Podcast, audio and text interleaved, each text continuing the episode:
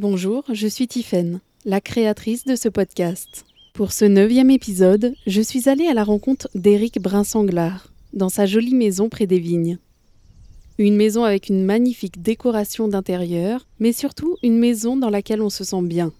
Je dois vous avouer que cette rencontre m'a bouleversée. Selon lui, lorsque l'on donne, c'est souvent pour attendre un retour, et il est important de se poser la question du sens que cela a pour nous. Il me confie alors qu'aujourd'hui il veut faire don d'une partie de son histoire, un don du cœur, un don inconditionnel, avec l'espoir tout de même que cela puisse vous apporter quelque chose. Eric compare sa vie à des montagnes russes. Et c'est pour rendre hommage à ce parcours atypique, fait de grands bas mais aussi de grands hauts, que j'ai fait le choix de vous proposer l'épisode en deux parties. Voici la première. Bonne écoute.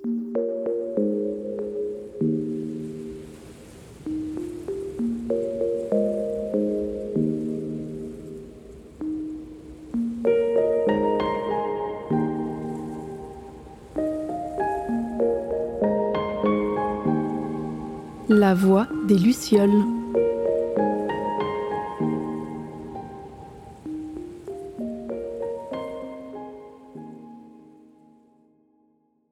Bonjour euh, chers auditeurs, euh, moi c'est Eric Brinsanglard, je suis né à Chamonix en Haute-Savoie Chamonix a toujours été un endroit où les alpinistes ou les skieurs euh, se défiaient à la nature. Et même si c'était pas vraiment mon truc, je crois que ça m'a imprégné et j'ai toujours eu ce désir euh, d'aller plus loin, d'explorer. J'étais plus attiré vers les grandes villes, vers les voyages, vers, euh, vers l'inconnu quelque part je m'identifiais pas vraiment à, ce milieu euh, chamoniard, ce milieu euh, des montagnes. Au contraire, moi j'aimais plus euh, la mer, les océans, le soleil et, tout ça. Très jeune déjà, j'étais différent et je le savais parce que par rapport à ma propre famille, d'ailleurs, ce qui est marrant, c'est que je pensais que j'étais adopté. Je ressemblais énormément à mon frère, certes, mais pas à ma famille quelque part, parce que leurs passions n'étaient pas du tout les, les miennes.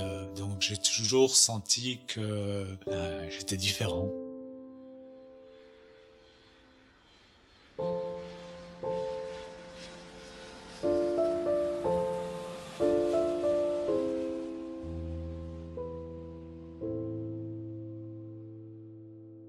Parti euh, aux États-Unis, ça a été un espèce de coup de foudre. Je m'y attendais pas du tout. Je suis parti juste avant euh, mon bac pour améliorer mon anglais.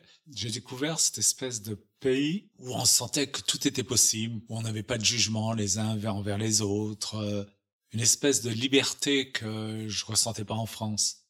Je suis rentré dans une université à Boston pour devenir metteur en scène de cinéma.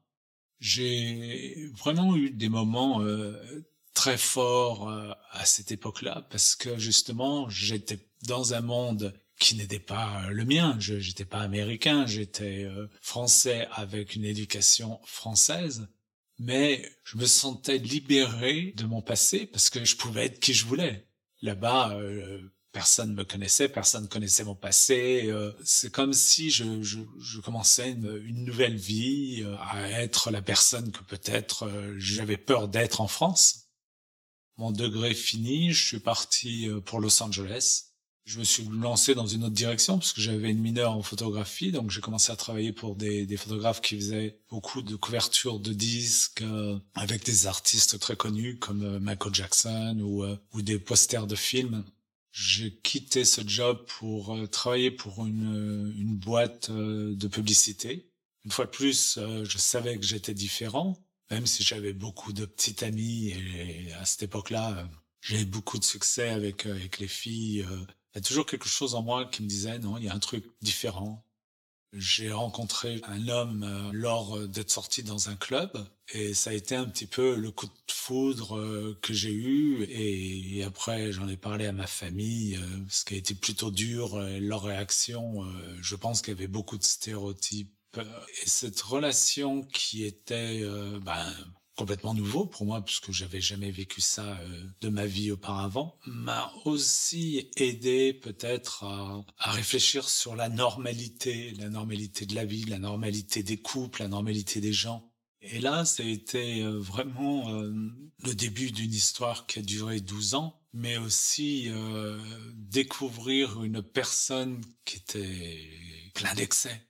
Quand on vit avec quelqu'un qui est complètement dans les excès, ça peut être très vite fatigant. Donc en parallèle, j'avais cette vie professionnelle qui allait plutôt bien, et cette vie personnelle qui était assez difficile à gérer puisque il commençait à utiliser des drogues, c'était des excès d'alcool, c'était euh, des excès euh, d'argent, c'était un peu un peu tout ça. Et ça, pour moi, je ne connaissais pas, je ne comprenais pas forcément. Ça a été extrêmement difficile, d'autant plus que à l'âge de 22 ans, on commençait à cette époque-là à parler beaucoup d'une maladie, euh, on appelait ça le cancer gay, qu'aujourd'hui on on a heureusement débaptisé et rebaptisé sous le, sida. Et à ce moment-là, euh, tout le monde se faisait un peu euh, tester pour, euh, pour le sida. Moi, je suis allé me faire tester à cette époque en disant la dernière personne qui peut être positive, c'était moi, parce que je connaissais la sexualité que j'avais eue. Et ben, c'est là où j'ai découvert que j'étais séropositif.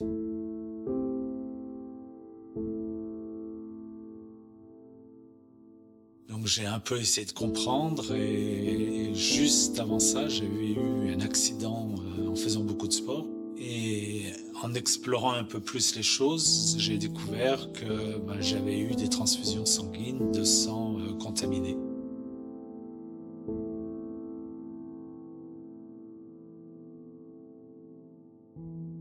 Donc, euh, me voilà maintenant dans cette euh, situation qui était euh, une sentence de mort quelque part parce que les gens qui étaient infectés généralement mouraient assez vite.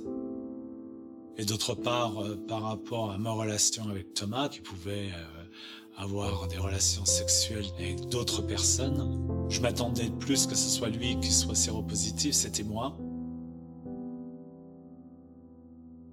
quelque part, il y a eu cette pression de sa part en essayant de me culpabiliser. Euh, ça, ça a été quelque chose de très dur. Euh, l'autre chose, c'est de garder le secret, parce qu'à cette époque, comme on savait rien, on savait pas comment c'était transmis. Euh, il y avait toutes sortes de rumeurs qu'on pouvait attraper ça dans des toilettes un peu partout. C'était une époque absolument terrible à vivre. Donc euh, j'ai dû garder ça comme secret, même avec ma propre famille. Et comme c'était également une sentence de mort, ben, j'ai commencé à apprendre à, vivre au jour le jour. Chaque jour était un autre jour que j'avais la chance de vivre. Très jeune, j'ai vraiment euh, jamais pensé au futur, c'est-à-dire j'ai jamais pensé euh, à ma carrière future, à voilà, c'était vraiment euh, maintenant et peut-être demain ou après-demain.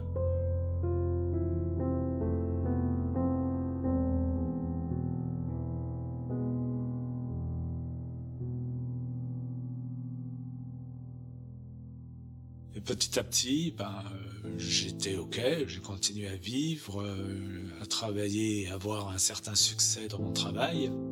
Et lui, de plus en plus, je dirais que c'est des addictions à l'alcool, à la drogue, à tout, devenaient de plus en plus dur à vivre pour moi. Et en plus de ça, euh, ben, voilà, je me sentais aussi rejeté, je me sentais mal, mais je me disais en même temps, ben voilà, toi t'es séropositif, donc tu vas jamais trouver quelqu'un d'autre, donc autant t'attacher. Mais là, je suis arrivé à la veille de mes 30 ans. D'ailleurs, chaque anniversaire pour moi était une victoire. J'avais encore un an de plus à vivre. Donc, euh, quand je suis arrivé justement à la veille de mes 30 ans, c'est là où je me suis dit, il faut que je change ma vie. Je mérite mieux que ça. Et donc, euh, je me suis séparé. Et là, euh, ça a été très difficile parce que j'avais vraiment l'impression de comme personne pestiférée et que personne ne voudrait de moi, mais je devais prendre le risque de m'accepter comme je l'étais et, et de retrouver la confiance que j'avais perdue avec Thomas. À cette époque-là, je gagnais assez bien ma vie et j'ai acheté ma première maison euh, tout seul dans un quartier de Los Angeles euh, assez huppé. Et j'étais vraiment euh, très content, que j'avais l'impression que j'avais atteint un niveau social. Je vivais où les stars vivaient. quelque part, je me suis raccroché à ça, c'est-à-dire à cette réussite, euh, entre guillemets, réussite euh, financière et professionnelle. J'ai une de mes clientes euh, qui m'a proposé d'ouvrir une boîte de publicité avec elle, une boîte de publicité de parfum. Et assez vite, en fin de compte, j'ai réalisé que j'avais vraiment euh, cette capacité de développer les choses, d'avoir une compréhension. Quelque part, c'était des défis que je me donnais et ces défis étaient toujours euh, récompensés euh, et c'était assez génial parce que c'est vrai qu'en très peu de temps, on a eu toutes les grosses marques de parfums qu'on puisse imaginer, que ce soit les Hermès, les Dior, les, Saint-Laurent, les Guerlain, les Lancôme. On est vraiment arrivé à créer un espèce d'empire je gagnais très très très très bien ma vie à cette époque. Euh, j'avais donc euh, commencé euh, des travaux sur ma maison à Los Angeles sur les collines, donc dans ce quartier très huppé. Et j'avais un appartement de location à New York, à Paris, vraiment une vie assez extraordinaire.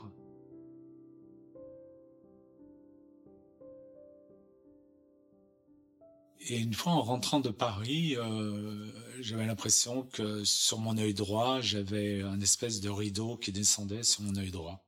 Donc du coup, je rentrais à Los Angeles, je suis allé voir un ophtalmologue à Beverly Hills et qui m'annonce euh, ben, euh, que j'ai un virus qui s'appelle le cytomégalovirus. Je connaissais rien de tout ça, donc je lui dis ben il faut des lunettes pour ça, qu'est-ce qu'il faut? Dit non, c'est simple, c'est parce que comme vous êtes séropositif, euh, ben, votre système immunitaire euh, est assez faible. Du coup, ben, ce CMV que beaucoup de gens euh, ont, dans votre cas, il n'est pas protégé par le système immunitaire, donc il est en train d'attaquer vos rétines, le nerf optique, et après, il attaquera le cerveau. D'abord, vous serez aveugle, et après, vous allez en mourir.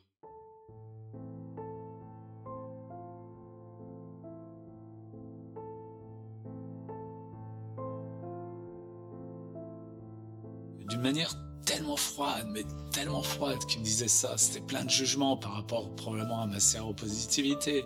Il connaissait rien de ma vie. Et il me dit, bon, demain matin, il faut absolument vous rentrer à l'hôpital pour vous installer un cathéter pour que vous commenciez la chimiothérapie.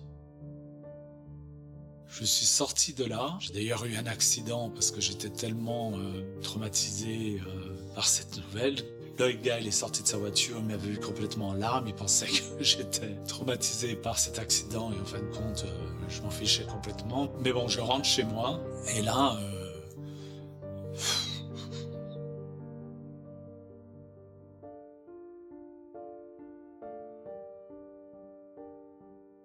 Et là, je, je sais plus quoi faire. Je, je sais absolument plus quoi faire. Je, je me pose des questions. Je me demande euh, bon, qu'est-ce que tu fais? Est-ce que tu vends tout et tu vas faire le tour du monde? Est-ce que tu fais toutes les drogues possibles et imaginables? Est-ce que tu vraiment des choses ridicules? Mais j'étais très très perdu. J'avais pas le courage d'appeler mes parents.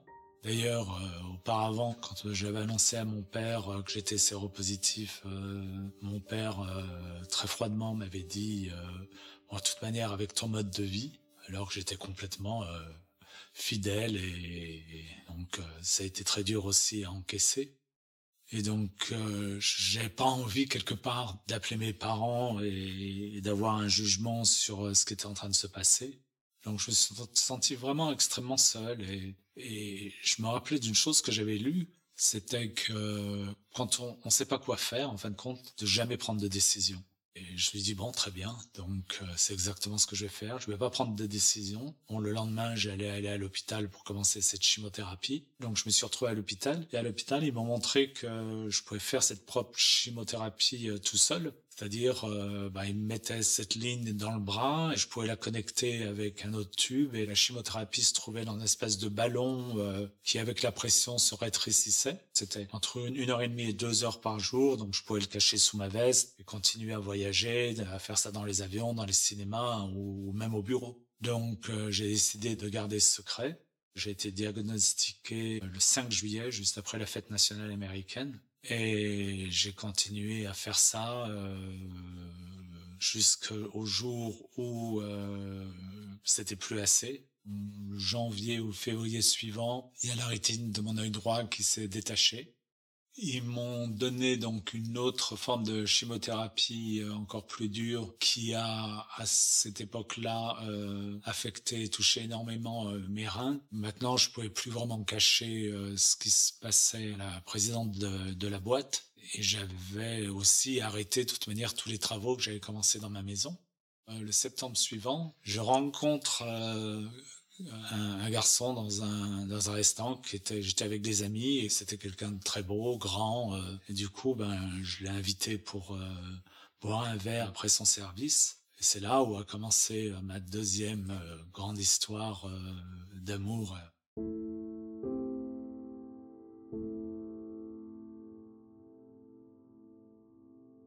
Le 5 novembre de cette année, euh, ben, la deuxième rétine euh, s'était détachée. Là, j'étais complètement aveugle. Euh, on a essayé de la réattacher. C'est à ce moment-là que j'ai appelé mes parents et que je leur dit, ben voilà, c'est ce qui se passe. Je vais probablement mourir selon ben, tous les médecins qui me voient et qui me traitent. Mon système immunitaire était toujours très très très bas. Donc mes parents sont venus et j'aurais dit, ben écoutez, on a réussi donc à réattacher cette rétine, mais ça serait temporaire. Moi, j'aimerais bien aller quelque part de, très beau euh, pour que ce soit les dernières choses que je vois. Donc, euh, avec euh, mon partenaire, donc Yann et mes parents, on est parti à Tahiti, passer quelques jours là-bas. Et en revenant, la rétine s'est redétachée à, Tahiti et je suis revenu en plus avec une pneumonie parce que on avait été coincé sur un motu avec une tempête pas possible. Mon médecin m'attendait chez moi à Los Angeles en ayant plus ou moins euh, créé une chambre d'hôpital euh, dans ma chambre. Euh, je suis rentré, j'ai vraiment cru que c'était le, le début de la fin. Il y a un truc très bizarre dans le corps parce que il y avait une partie de moi qui me suis dit Eric, tu peux pas mourir. Tu peux pas mourir là parce que t'as pas fait ce que tu devais faire dans ta vie. J'ai commencé à comprendre pourquoi il y a des gens qui avaient besoin de construire des monuments, des choses à leur mémoire, comme s'ils avaient peur d'être oubliés. J'avais pas du tout cet égo-là, mais j'avais quelque part l'impression que j'avais pas fait, j'avais 33 euh, ans, j'avais pas fait ce que je devais faire dans ma vie, quoi. C'était, c'était ça, quoi. Et j'ai commencé à me battre euh, mentalement, j'imaginais euh, ma vie être un feu qui était en train de s'éteindre, et là qu'il y avait encore euh, une petite lueur de ce feu, et, et j'ai vraiment, euh, je me suis concentré sur cette petite lueur. Faut que, ce feu reparte, reparte, et c'est vraiment un travail de visualisation et de perception et de travail mental que j'ai fait. Et petit à petit, ben, ce feu a commencé à, reprendre. Et vraiment, je visualisais ça plusieurs fois par jour. Ainsi aussi qu'une autre chose, je me voyais souvent euh, aller dans une belle forêt où ça sentait bon, où il y avait le bruit des oiseaux, où c'était la vie quelque part. Et j'allais vers quelque chose qui brillait, c'était un espèce de ruisseau avec le, soleil qui tapait dedans. Et en même temps, je faisais ça avec des exercices de respiration, inspirant cette eau, cette lumière, cette blancheur, et nettoyant chaque petit euh, centimètre carré de mon corps. J'expirais euh, du noir, du gris, euh, la maladie. Et petit à petit, et lentement mais sûrement, euh, ben, le système immunitaire a repris et a bloqué ce cytomégalovirus de, de continuer à abîmer mon corps et de me tuer. Donc certes, j'étais aveugle, mais j'étais vivant.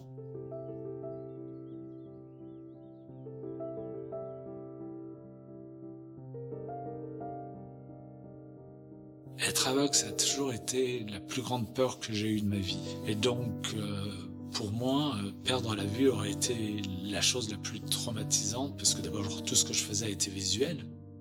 Donc, quand je suis devenu aveugle au début, pour moi, c'était le début de la fin, parce qu'on me l'avait annoncé, on m'a dit tu deviendras aveugle et tu mourras derrière. Ça n'a pas été un choc euh, en soi-même, puisque j'étais malade, j'étais énormément alité. Euh, voilà, ce qui a été plus dur, c'est après quand on m'a dit, ben, en fin de compte, tu vas vivre. Euh, un, tu vas vivre aveugle, et deux, ben, je vais vivre, mais j'ai des factures à payer, tout ça, et qu'est-ce que je vais faire?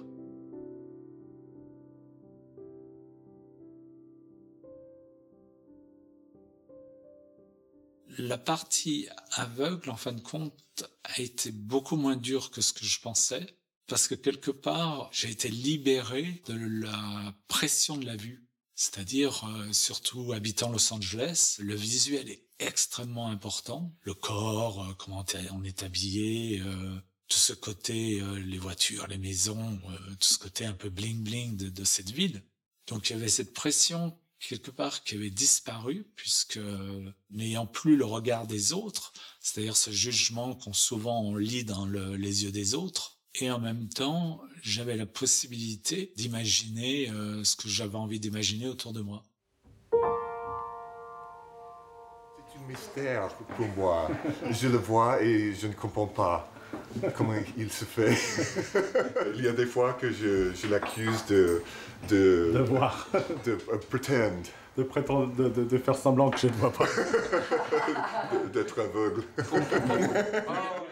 Et j'ai aussi pris une décision, et dans la vie, souvent, on doit prendre des décisions, c'est-à-dire pas me rattacher à mon passé, pas essayer de me battre avec le passé, mais rentrer dans un monde qui était certes un, monde inconnu, en me disant, bon, tu as perdu quelque chose, mais tu vas découvrir d'autres choses. Et c'est vrai que ça a été beaucoup plus facile parce que j'ai eu cette attitude, parce que j'ai pris cette décision. Je me suis dit, bon, très bien, de toute tu peux plus faire ce que tu faisais. Certes, tu es vivant. Euh, la première chose que tu dois faire, c'est ben, voir ce que tu peux faire pour argent, parce que même si j'avais mis de l'argent de côté, tous les frais médicaux aux États-Unis sont énormes. Donc euh, je me suis dit, bon, il faut que je finisse ces travaux que j'avais commencé dans ma maison afin de pouvoir la vendre.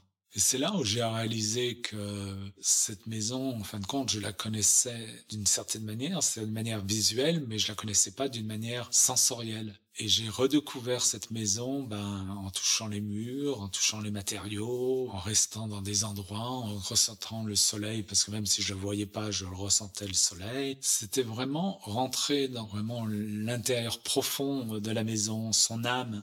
Donc il y avait à travers le toucher, mais aussi euh, à travers euh, les odeurs, à travers les sons, les sons que cette maison euh, produisait. Ça pouvait être le son des canalisations, le son du réfrigérateur ou des sons venant de, la route, tous ces petits sons qui devenaient un peu mes points cardinaux. Aussi les odeurs, parce qu'il y a plein d'odeurs dans une maison. C'est là où petit à petit j'ai commencé à redévelopper mes sens que malheureusement en grandissant on atrophie et même les, les couleurs, les couleurs, euh, j'ai toujours pensé aux couleurs comme des forces, un peu des, des énergies. Donc euh, j'ai demandé à un ami de me donner des échantillons de couleurs sans préciser les couleurs. C'est vrai qu'il y en a certaines qui me donnaient beaucoup plus euh, de force que d'autres. Et j'ai réalisé que bah, ces couleurs étaient importantes dans notre environnement. C'était pas juste parce que ça fait joli, mais ça peut aussi avoir un impact sur notre bien-être. Et donc j'ai décidé que petit à petit, bah, j'allais finir cette maison, mais pas forcément comme j'avais imaginé au début quand je, voyais toutes ces espèces de petites découvertes euh, ou de, compréhension de, des sens euh, dans l'environnement, je dirais plutôt, puisque j'appelle ça aujourd'hui la, l'architecte sensoriel, dont je suis le, je pense être le pionnier, me permet de finir cette maison. Euh, et quand la maison est finie, je dois donc la mettre sur le marché. Et tous les agents qui sont venus me disent tous qu'est-ce qu'on se sent bien chez toi, euh, vraiment. Euh, quand on est là, on n'a pas envie de partir. Et ça a été le clic pour moi, parce que tout d'un coup, j'ai réalisé que moi qui étais dans le monde du visuel auparavant, euh, dans la publicité, dans c'était toujours l'image, là j'étais rentré dans un monde sensoriel. C'était vraiment, c'était plus joli, beau, c'était, on s'y sent bien. Du coup, ben, on met la maison à vendre, elle se vend tout de suite pour le prix que je voulais ce qui était une belle victoire et peut-être une confirmation que ben, je pouvais faire quelque chose qu'on pense que quelqu'un d'aveugle ne pourrait pas faire. Et moi qui savais pas quoi faire comme future carrière, euh, ben, je me dis ben, pourquoi euh, pas euh, réessayer avec en achetant deux maisons beaucoup moins chères, les retapant et les revendant. Et donc j'ai racheté ces deux maisons. Pendant que je vivais euh, dans une, ben je refaisais l'autre. J'ai mis sur le marché. Celle-là s'est vendue le premier jour et j'avais cinq offres au-dessus du prix. Donc je l'ai revendue tout de suite euh, et très bien. La deuxième, j'ai fini également cette maison. Et là, ce jour-là, j'ai sept offres au-dessus du prix du marché. Euh, je me suis dit, bon là, c'était plus euh, un coup de chance, il y a vraiment quelque chose. Peu combien j'ai J'ai un peu combien d'espace ici.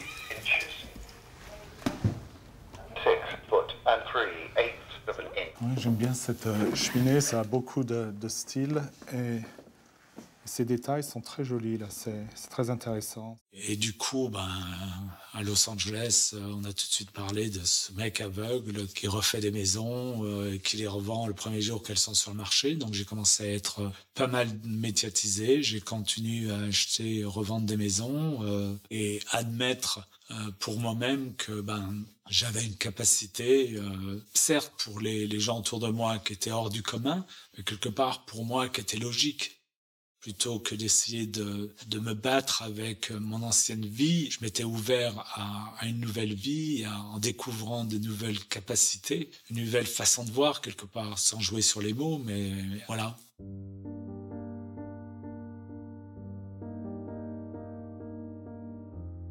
C'est là que la vie est assez extraordinaire, je trouve. Je crois que la vie est pleine d'opportunités, mais souvent on est tellement axé sur euh, une chose qu'on pense que ça doit être ça et rien d'autre qu'on rate ces opportunités.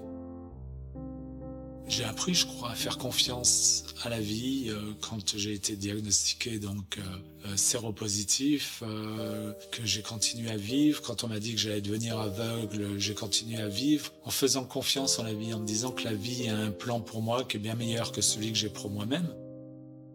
Et ça, je pense que c'est extrêmement important. C'est vraiment d'être ouvert aux opportunités quand les choses ne se font pas, c'est qu'il y a quelque chose de meilleur. Mais il faut faire confiance en la vie.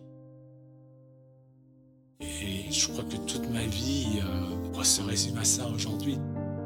Et du coup, ben, c'est vrai que les choses se sont vraiment bien passées, que des opportunités se sont présentées à moi. Pas forcément celles que j'aurais imaginées, mais euh, j'étais assez ouvert pour me dire bah, pourquoi pas. Et ce que j'ai vraiment réalisé, c'est aussi en refaisant cette maison, j'ai vraiment reconstruit aussi, un, ma santé, et deux, euh, ma confiance en moi, je ne suis plus devenu euh, aveugle ou handicapé, mais j'ai mis quelque part mon handicap au service de ce que je faisais. À cause de mon handicap, j'ai développé ces autres facultés. Du coup, euh, bah, ça m'a permis de faire ce que j'ai fait, euh, ce qui est certainement pas ce qu'on attendrait de quelqu'un non-voyant.